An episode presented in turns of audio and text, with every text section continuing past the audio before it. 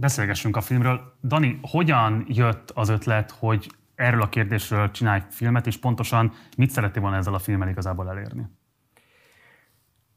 Az ötlet az ö, hát sok felől jött, ö, van ennek a járványhoz is köze, de alapvetően én korábban parkolással foglalkoztam éppen, és hát éveken keresztül, és eljutottam a 12. kerületig, ott mindenféle konfrontáció lett ebből, mint a többi más kerületben és akkor mondtam, hogy benézek a 12. kerületbe, és elmentem egy kulturális bizottság ülésére, ahol pont a Turul szobrot tárgyalták, és akkor ezt végighallgattam ott pro-kontra, és akkor láttam, hogy ez, ez újra aktuális ez a helyzet, és akkor elkezdtem. Akkor voltál ott először, amikor pont Pokorni Zoltán ezt a... Nem, ez még az testületi ülés, Aha. én előtte voltam egy kulturális bizottságnak Aha. a vitáján.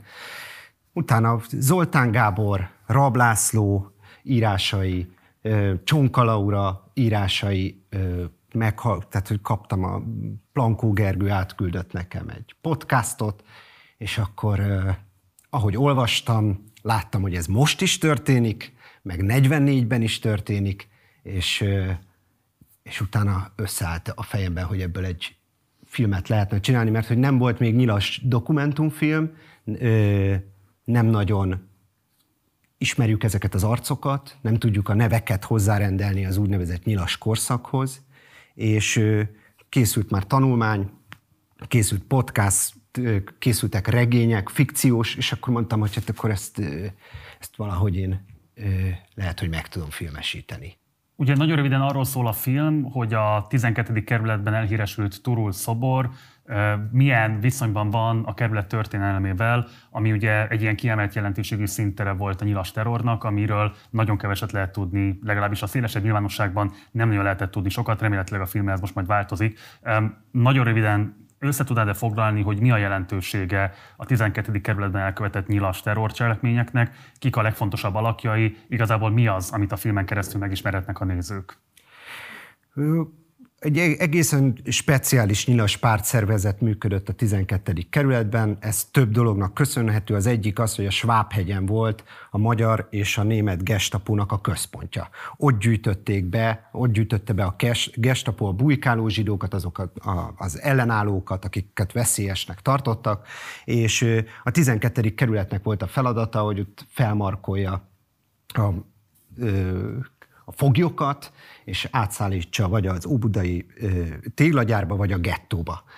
Ők viszont úgy döntöttek, hogy előtte beviszik a saját párcikházukba őket, a nőket megerőszakolják, elveszik az utolsó vagyontárgyakat, megpróbálnak kizsarolni ki különböző kínzásokkal, megszerezni még eldugott vagyontárgyakat, és utána úgynevezett hát ők maguk ezt így hívták, hogy úsztatás következett, ez azt jelenti, hogy levetkőztették őket, tehát még az utolsó ruhadarabjukat is elvették, kihúzták az aranyfogakat, és utána levették őket a jeges Dunához, ugye tél volt, és belelőtték őket a Dunába. Ez volt alapvetően a feladata.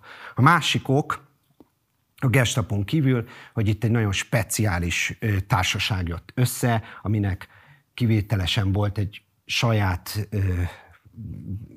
ideológiai vezetője, ez a Kun András nevezetű szerzetes pap, eh, aki folyamatosan mintát adott, és folyamatosan tüzelte, miséket tartott, és az egész kínzást, rablást és gyilkolást egy ilyen ceremóniává alakította és megideologizálta, és hát még egy csomó más egészen e-, erős személyiséggel jött ott össze, és eleve nagyon erős volt hát úgy mondjam, a nyilasok és a nyilaspár támogatottsága a 12. kerületben ennek mindenféle szociológiai okai vannak. Beszéljünk egy picit arról a cikkről, amit te írtál a mozgóvilágban, és ami nagyon fontos alapját képezte a filmnek. Ugye itt arról van szó, hogy ezen a Turul szobron nevek voltak találhatóak, amelyeket úgy állítottak be, hogy a 12. kerületi áldozatok neveit sorolják föl. Ugye te voltál az, aki feltárta azt, hogy itt nem csak áldozatok vannak, sőt, kifejezetten nyilas elkövetők neve is megtaláltok, többek között például a polgármester Pokorni Zoltán nagyapjának a neve is. Kérlek, hogy mesélj arról, hogy pontosan hogyan kezdtél bele ebbe a munkába, miért kellett neked elvégezned azt, hogy a nevekről tudjuk, hogy adott esetben áldozatok vagy elkövetők voltak, miért nem volt ez köztudomású a te tényfeltáró munkád előtt? A szálak a régi népszabadságba vezetnek, ugye 2008-ban Csapodi Tamás írt egy sztorit arról, hogy megtalálta Radnóti Miklós gyilkosait, elment a, a megfelelő helyszínekre, valóban föltárta azokat a bori keretlegényeket, ismertette azt az ötöt, akik részt vettek a költő megölésében. Utána Tömeggyilkos vértanúk címmel írtam egy riportot a Nemzeti Panteonból, ahol azt vettem észre, hogy a márvány táblákra olyanok neveit is fölvésték a Rákos keresztúri temetőben, akik nem áldozatok voltak, hanem elkövetők, nyilas brigantik. És amikor megjelent ez a, ez a riportom, előzőleg találkoztam a Dani filmjében szereplő Friss Györgyel, aki a kérdésnek a 12. kerületi nyilasok működésének kiváló ismerője, nem történész, de egy olyan ember, aki ott él a 12 kerben, és azt kell mondjam, hogy mindent tud erről a kérdésről. Na most Friss György dokumentumokat is tudott nekem átadni, olyan régi újságokat, amelyek a Kumpáternek a, a bírósági perére vonatkoztak, és hát akkor kezdtem kutakodni a talapzatra fölírt nevek után, és a 12. kerületi önkormányzathoz fordultunk, azzal, hogy szeretnénk betekinteni abba a névlistába. Szerettük volna megállapítani, hogy ki kicsoda, mert ugye itt persze a pokorni nevére rögtön fölkaptam a fejem, ugye szöget ütött a fejembe, hogy hát van itt egy pokorni nevű polgármester. Bocsáss meg, te egyesével végigolvastad a neveket, amik a szobron megtalálhatóak hát voltak? egyesével nem olvastam végig, de azt a névlistát végigolvashattad, mert a Hegyvidék című újság fölhívta a polgárokat egy időben, hogy jelentkezzenek és adjanak ötleteket arra, hogy ha tudnak régi áldozatokról. Tehát a névlista az megjelent a nyilvánosságban még, még a szoboravató előtt. Tehát amikor én a, a történetet írtam, akkor a szobor már állt. És akkor a talapzaton már ott szerepelt az a név, hogy Pokorni József. Uh-huh. Na most hát ugye én újságíró voltam, nem mondom, hogy történész, nem voltam történész, hanem hát mindenféle történeteket írtam. A tízes években kettő történetet írtam, aminek nagyon nagy hatása volt. Az egyik ez a 12 kerrel kapcsolatos tömeggyilkos vértanúk volt, meg a mozgóvilág, ami, ami 19-ben közölte az összefoglaló cikkemet.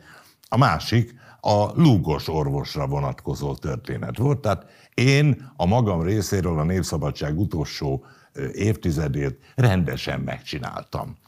És elkezdtem kutakodni Pokorni József után, mert szerettem volna önmagam számára is igazolni, hogy ez most, ennek most van-e köze a polgármesterhez, de a Friss Györgyel falakba ütköztünk, nem kaptunk betekintési lehetőséget személyiségi jogokra való hivatkozással az önkormányzattól. Más történettudományi forrás mit állított ekkor Pokorni Józsefről? Tehát lehetett tudni bármit az ő nyilas érintettségéről?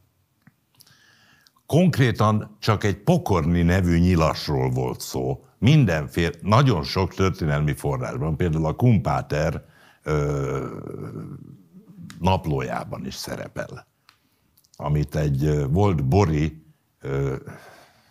egy Bori munkaszolgálatos írt, visszajött borból, és újságíró lett.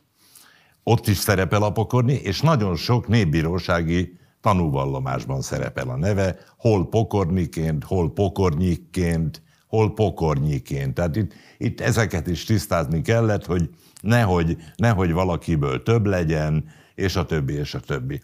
Na most azzal előállni, hogy van itt egy nyilas gyilkos, aki történetesen a polgármester nagypapája, azt azért, azt azért 600-szor meggondoltam. Azért ilyet leírni, azért az egy merész dolog. Egészen addig nem, nem tudtam vele előjönni, amíg 110 százalékosan nem láttam, hogy miről van szó. Tehát 100 százalék egy ilyen esetben nem elég. 105 százalék sem elég, 110 százaléknál kezdtem mondani, hogy akkor, akkor itt ez az. És nem azért írtam le, mert a Pokorni Zoltánon, a polgármesteren, a politikuson ütni akartam, csak hát egyszerűen ez, ez volt a helyzet. Nem tudtam, nem tudtam akkor már más csinálni.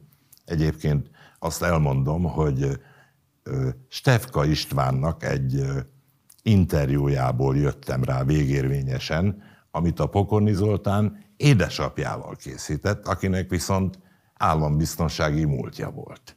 Tehát, hogy mondjam, meglehetősen érdekes történelmi oknyomozást végeztem, amiben a végén a Zoltán Gáborral is találkoztam, és ő is segített abban, hogy a megfelelő mozaikok a helyükre kerüljenek. Dani, te ugye a filmben meg szeretett volna szólaltatni Pokorni Zoltán, de ő elutasította az interjú kéremedet. Erről is beszélj picit majd, de kérlek, hogy arra is tér ki, hogy bár nyilvánvalóan magánemberként az, hogy Pokorni Zoltán eh, hogyan küzd meg ezzel a teherrel, amit az ő nagyapja rót rá, ez az ő személyes ügye, és ebben maximálisan a szolidaritásunkat bírhatja csak. Ugyanakkor az, hogy polgármesterként eh, hozzájárul ahhoz, hogy a neve, nagyapjának a neve ezen az emlékművel, mint áldozat szerepeljen, illetve azzal, hogy nem adja ki azt a listát, amit ugye nagy, nagyjából egy évtizeden keresztül próbáltak történészek megszerezni, hogy lehessen látni, hogy pontosan ki hogyan került fel oda, az fölveti az ő politikai felelősségét azzal kapcsolatban, hogy esetlegesen szerette volna elkerülni a számadást azzal kapcsolatban, hogy milyen családi érintettsége van a 12. kerületi érintettekben. Hogyan értékeled ezt a kérdést? Hát nem is tudom, hogy nekem feladatom -e értékelni. Nehéz az ő felelősségét, de azt meg tudom mondani, hogy hol van a felelőssége, mert hogy hol lehet ezt keresni. Egyik, amit te is, amit te is említettél, a másik, amit viszont nem. Tehát, hogy ő egy évvel ezelőtt elment a Maros utcai rendelőbe, ahol az egyik tömeggyilkosság volt, lezajlott, és ő ott tett egy ígéretet a kamerák előtt, hogy ő mint, nem is mint egy nyilasgyilkos unokája, hanem mint ennek a, polgár, ennek a, ennek a kerületnek több mint egy évtizede a polgármestere kötelessége rendet tenni ebben az ügyben.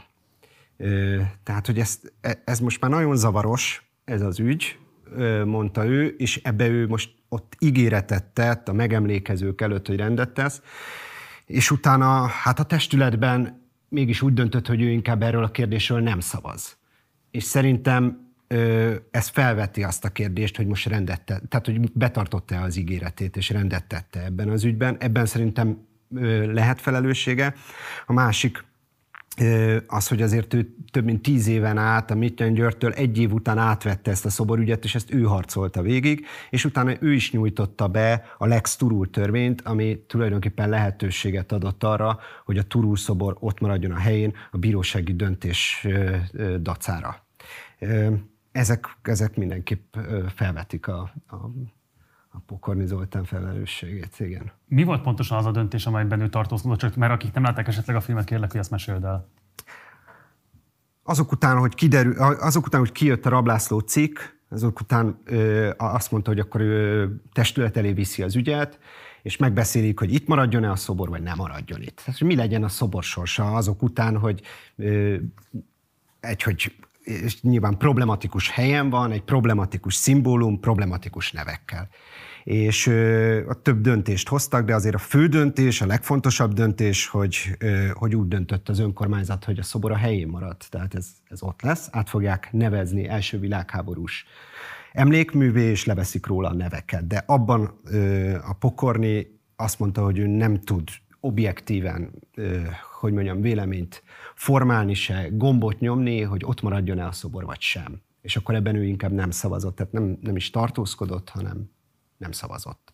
A Fidesz frakció meg úgy, ahogy van, ezt megszavazta, amiről nyilván ő tudott, hogy majd ez fog történni, hogy mindenki, tehát nem az volt, hogy akkor most ott elbizonytalanodtak a képviselők, hogy úristen, a polgármester úr nem szavazott, most igent vagy nemet kell nyomni, hanem mindenki így megnyomta az igent.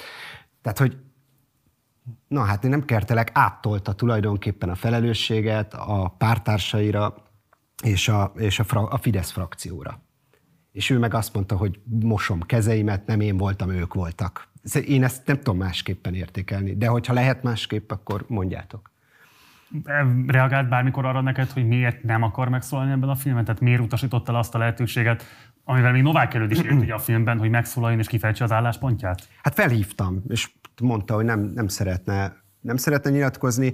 Mondom, hogy közöttünk már volt egy ilyen, tehát hogy én írtam a kerület parkolási problémáiról, a kerületi szerződésről, és akkor ő már akkor sem volt hajlandó szobálni velünk, hanem mindig pert indított minden egyes cikk után.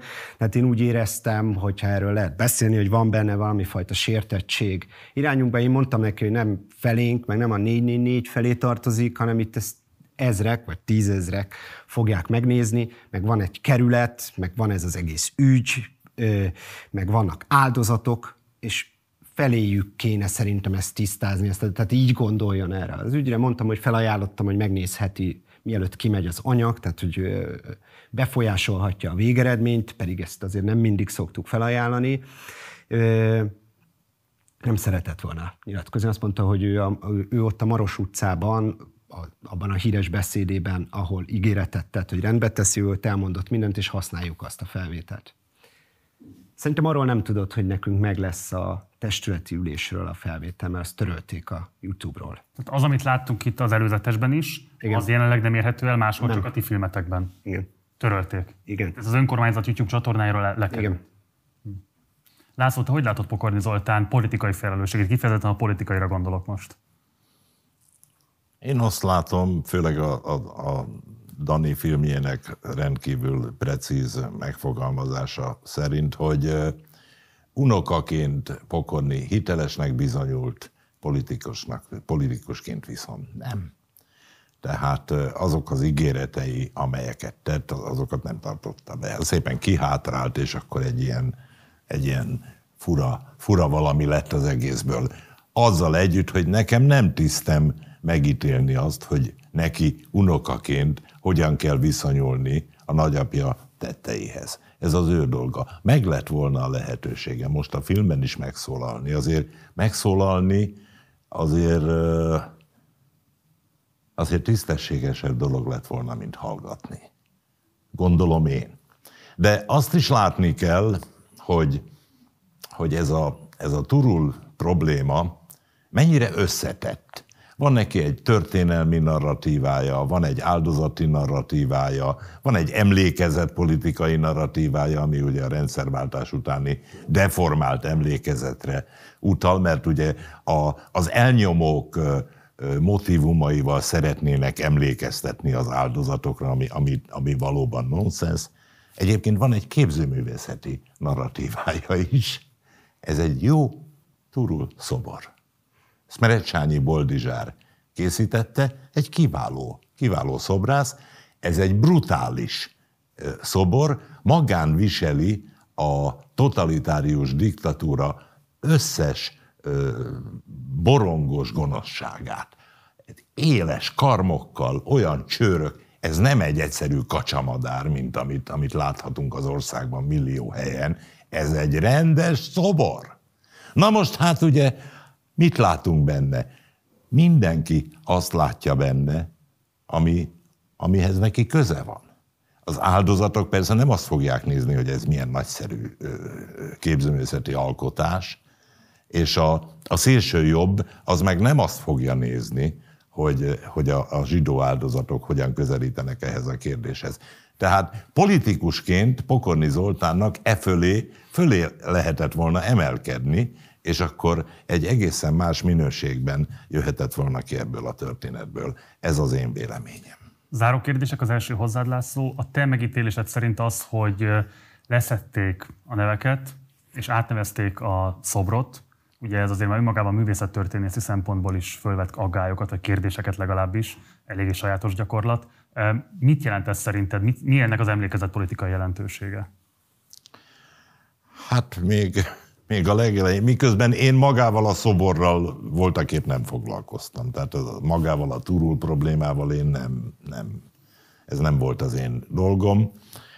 Baráti társaságban mondogattam el, mikor borozgattunk a viharos következményekkel járó cikkem után, hogy lám, lám, ez van belőle, hogyha nem modern szobrokat készítünk.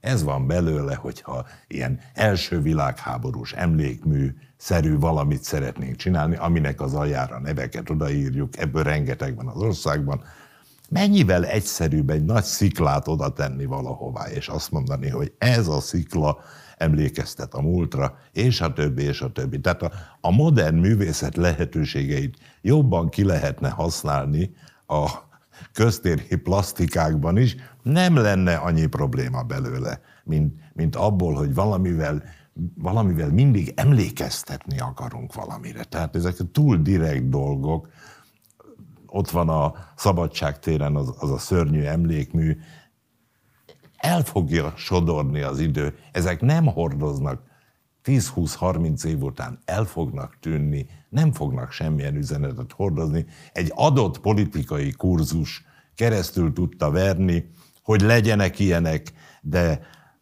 nincs jövőjük. De akkor a te megítélésed szerint az volna a tisztességesebb eljárás, hogyha hozzának egy olyan politikai döntést, hogy ezt most elbontják? Hát én aztán, én aztán szobrokat nem, nem szeretném, hogyha bontogatnának. Jártam annak idején eleget a Népszabadság újságírójaként a, a szoborparkban, ágáltam is ellene, miközben nem, nem volt egy rossz elgondolás, hogy, hogy ezeket a régi öreg szobrokat oda kiviszik, de mondjuk az nekem nem tetszett, hogy oda vitték a szobrokat.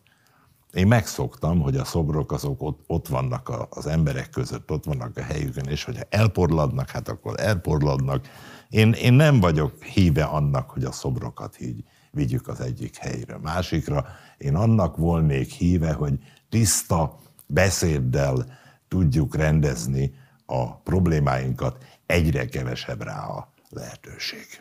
És Dani, ugye ez nem csak egy történeti szempontból fontos film, hanem egy kiemelkedően igényes vizualitással megfogalmazott film. Számos archívfelvételt használtatok, amit korábban nem lehetett látni. Ugye a történet maga is, amit bemutattok, az nagyon kevés ismert a szélesebb nyilvánosságban. Ugye az, ahogyan ez a film el lett készítve, ez egy ilyen per definíció nem közszolgálati tartalom. Éppen ezért kérdezem, hogy bármikor fölmerült-e bennetek az, hogy állami forrásokat igénybe vegyetek az elkészítéséhez, vagy ez kizárólag a, to- a ti olvasóitok hozzájárulásából készült el? Ez kizárólag az olvasók hozzájárulásából készült el. Meg se próbálkoztunk, de szerintem nem is fölösleges időtöltés lenne állami forrásokhoz fordulni a 444-nek. Ugye nagyon kinyílt a szemed, de mondjuk például amik német nyelvterületen azért az nem szokatlan, hogy független szerkesztőségek a német közszolgálati tévével együttműködnek, és úgy közös koprodukcióban hoznak létre ilyen műveket. Mit mond el neked a mai magyar média viszonyokról az, hogy ez elképzelhetetlen Magyarországon egy ilyen film esetében? Hát figyelj, most belekezdhetünk a média viszonyokról való beszélgetésbe, de itt ül mellettünk egy megszűnt újságnak a újságírója, tehát hogy erről Szóval, hogy ez, ez most hosszú lenne, tehát hogy most e, a közszolgálati médiáról beszélgetni, nincs is ebben a stúdióban, ez szerintem értelme. Ez, ez szerintem azért szül, nézzük a pozitív oldalát, az olvasók úgy döntöttek, hogy összeadnak egy ilyen filmre pénzt, itt azért sok pénzre volt szükség, ami alacsony költségvetésű csapat vagyunk, tehát másodpercenként kell a filmarchívumnak ezer forintot plusz áfát fizetni, hogyha ki szeretnénk venni onnan egy másodpercet, és fel szeretnénk Bocsánat, használni. De hát... szemben is, tehát egy non-profit vállalkozás esetében, ami ugye ez a film volt, itt is az 1000 forint plusz áfadíjat érvényesítették? Persze, tehát hogy, hogy, hogy ez, ez kemény forintokba kerül, de hát ezt ti is ismeritek, szóval, hogy ennek azért vannak előnyei, hogyha hogyha az embernek ezt magának kell megoldani, akkor az olvasók magukénak érzik, a nézők ezt a filmet úgy érzik, hogy ők voltak a producerei.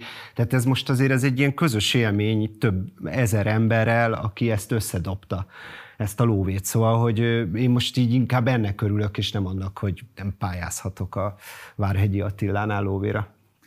Négy hónapig készült a film, nyilván most pihenni fogsz valamelyest, hogy egy kicsit leted magadról ezt a terhet, de tudsz mondani bármit a nézőinknek arra vonatkozóan, hogy milyen következő filmmel fogsz majd jelentkezni? Hát ez egy pótfilm egyébként, mert hogy én már elég jól álltam egy oknyomozó filmnek a tervével, amikor jött a Covid, és ez alatt nem lehetett ezt folytatni, nem, tehát nem voltak események, nem lehetett találkozni emberekkel, és nagyon remélem, hogy mondjuk, hogy kicsit eltúlozva a parkolásnak egy második része jött volna, illetve hát abból kiindulva jött volna, volt egy ilyen parkolásos tényfeltáró filmünk, és, és hát ezt szeretném majd folytatni. Tehát vannak, vannak ilyen tényfeltárós film terveim. akkor sok sikert hozzá. Ács Dániel a 444 újságírója, és Rablászó a már nem létező Népszabadság újságírója. Köszönöm szépen, hogy itt voltatok velünk.